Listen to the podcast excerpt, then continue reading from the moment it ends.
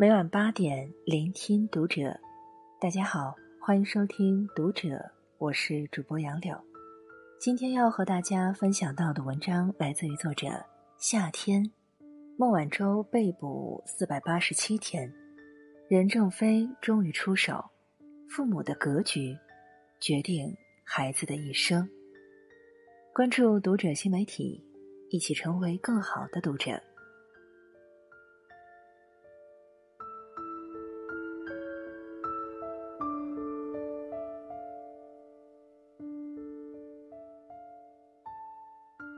三月二十日，美国纽约州州长库莫在自己的社交网站上公布了一份捐赠名单。这份名单惊呆了所有人，任谁都想不到，中国华为竟向美国捐赠了一万只 N95 口罩、一万双手套、两万件防护服以及五万个防护镜。要知道。美国近两年对华为敌意正浓，一心想要置华为于死地。看到华为不为所困，便授意加拿大以莫须有的罪名逮捕了任正非的爱女孟晚舟，并给孟晚舟戴上了重刑犯的手铐脚链，公开的羞辱他，企图逼迫任正非认怂。如今。孟晚舟已被软禁了十六个月有余，一边是美国的欺人太甚，一边是任正非的仗义援助。有人说，这就是中国企业的民族大义，是中国企业家悲天悯人的气度和胸怀。而我，却从任正非的身上，看到了一个父亲的远大格局。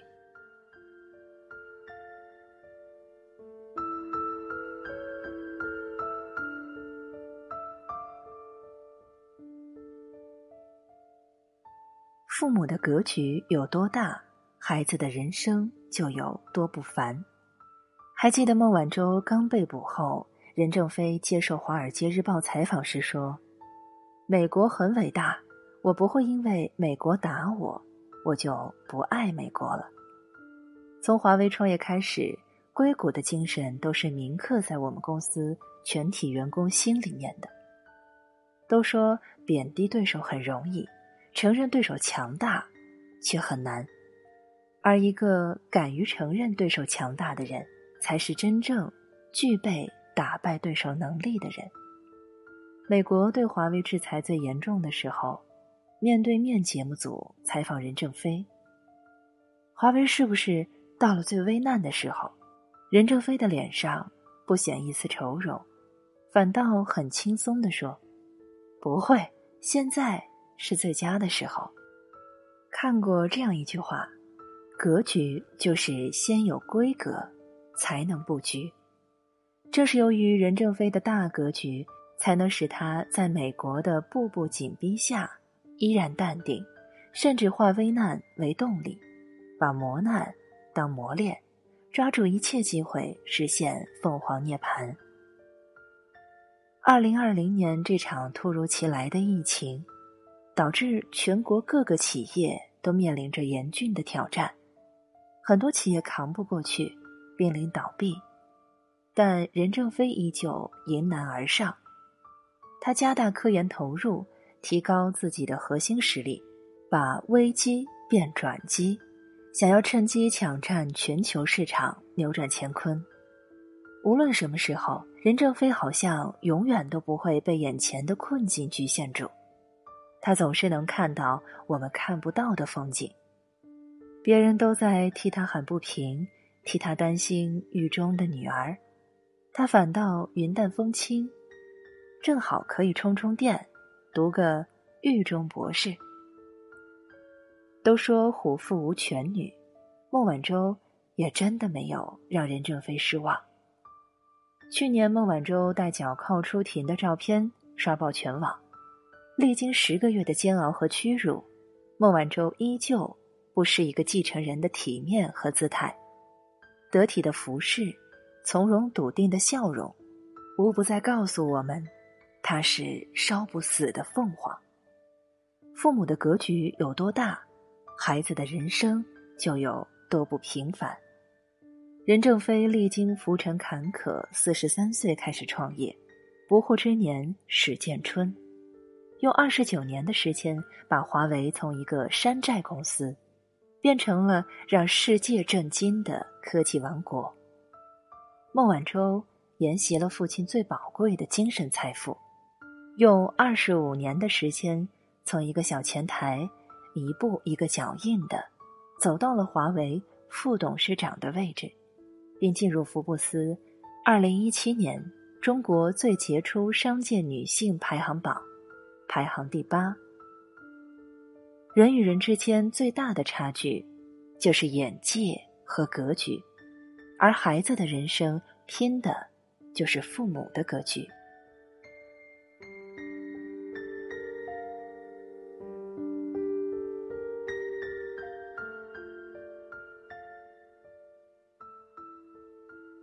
父母的格局不同，孩子的结局大不同。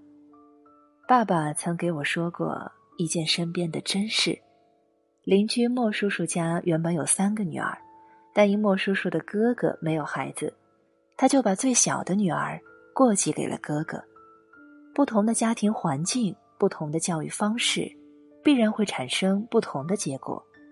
莫叔叔高中毕业就跟着父母经营一家粮油店。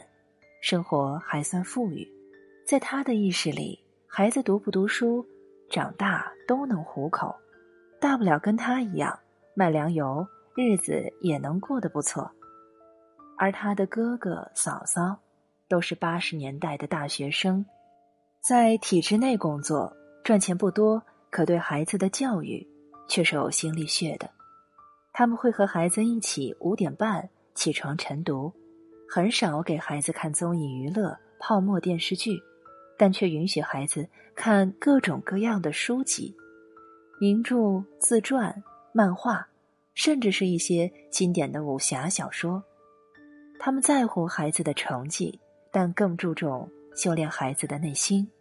考试没考好不要紧，重要的是是否知道错的原因，是否有直面失败的勇气和奋起直追的毅力。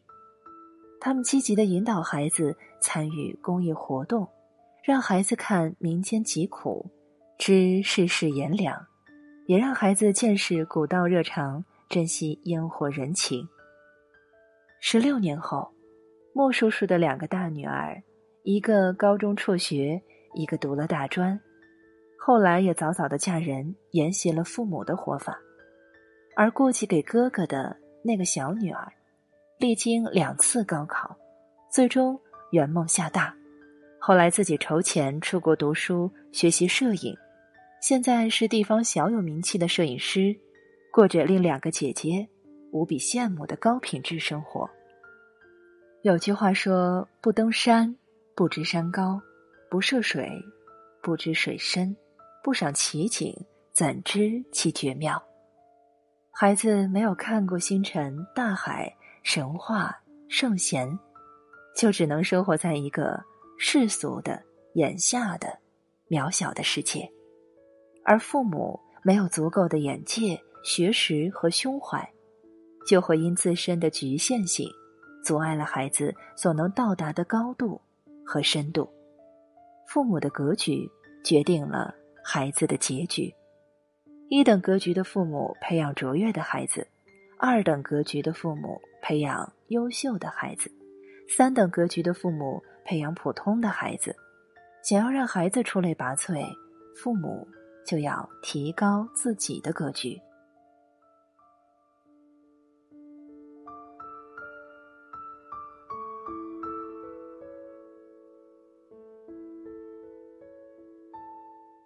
做有格局的父母，要善用第三种力量。亲子专家黄俊杰在《父母的格局》中讲到，成就一个孩子有三种力量。第一种是父母亲情的力量，即父母自身的学识视野以及对孩子教育的重视程度。第二种是知识的力量，因为读书是每一个孩子成才的必经之路。而第三种是很多父母会忽略的，就是借助身边的人事物的力量去教育孩子，比如给孩子树立一个除父母之外的榜样。小外甥的学习成绩一直上不去，无论姐姐用什么办法鞭策他，都是毫无用处。直到有一次，姐姐的一个空军朋友来家里做客，小外甥被空军哥哥不凡的气质、渊博的飞行知识深深的吸引了，一直缠着空军哥哥。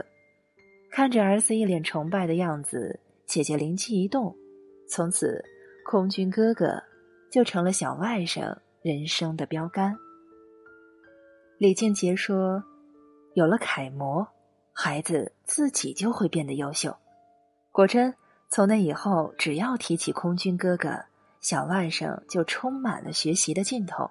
所以，帮孩子找到人生的辅导员，让孩子用别人的优秀去挑战自己，是为人父母的智慧。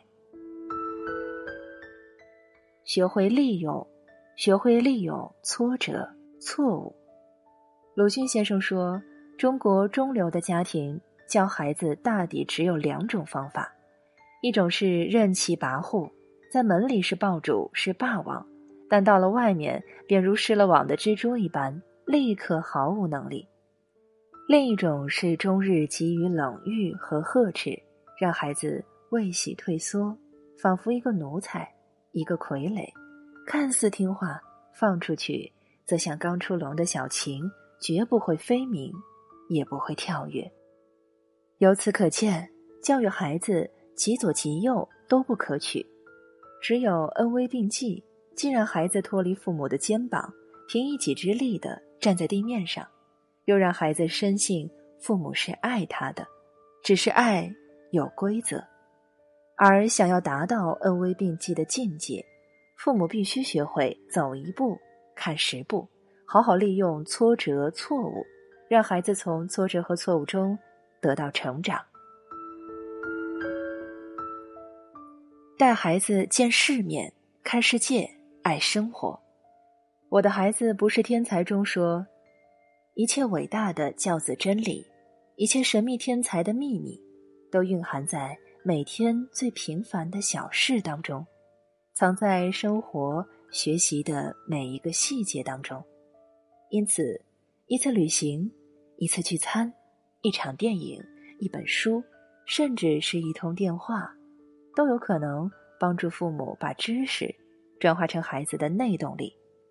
只要善于捕捉生活，到处都是教育。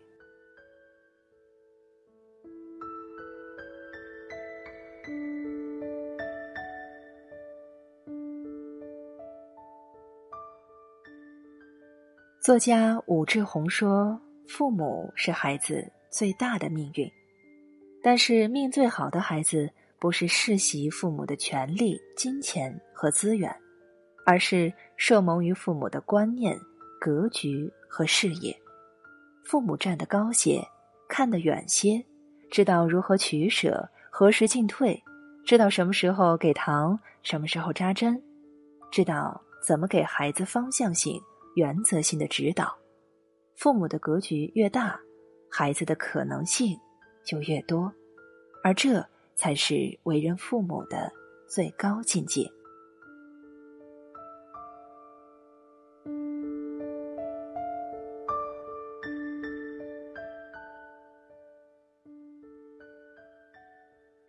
以上是今天和你分享到的文章，我是主播杨柳，感谢收听读者。我们下期再见。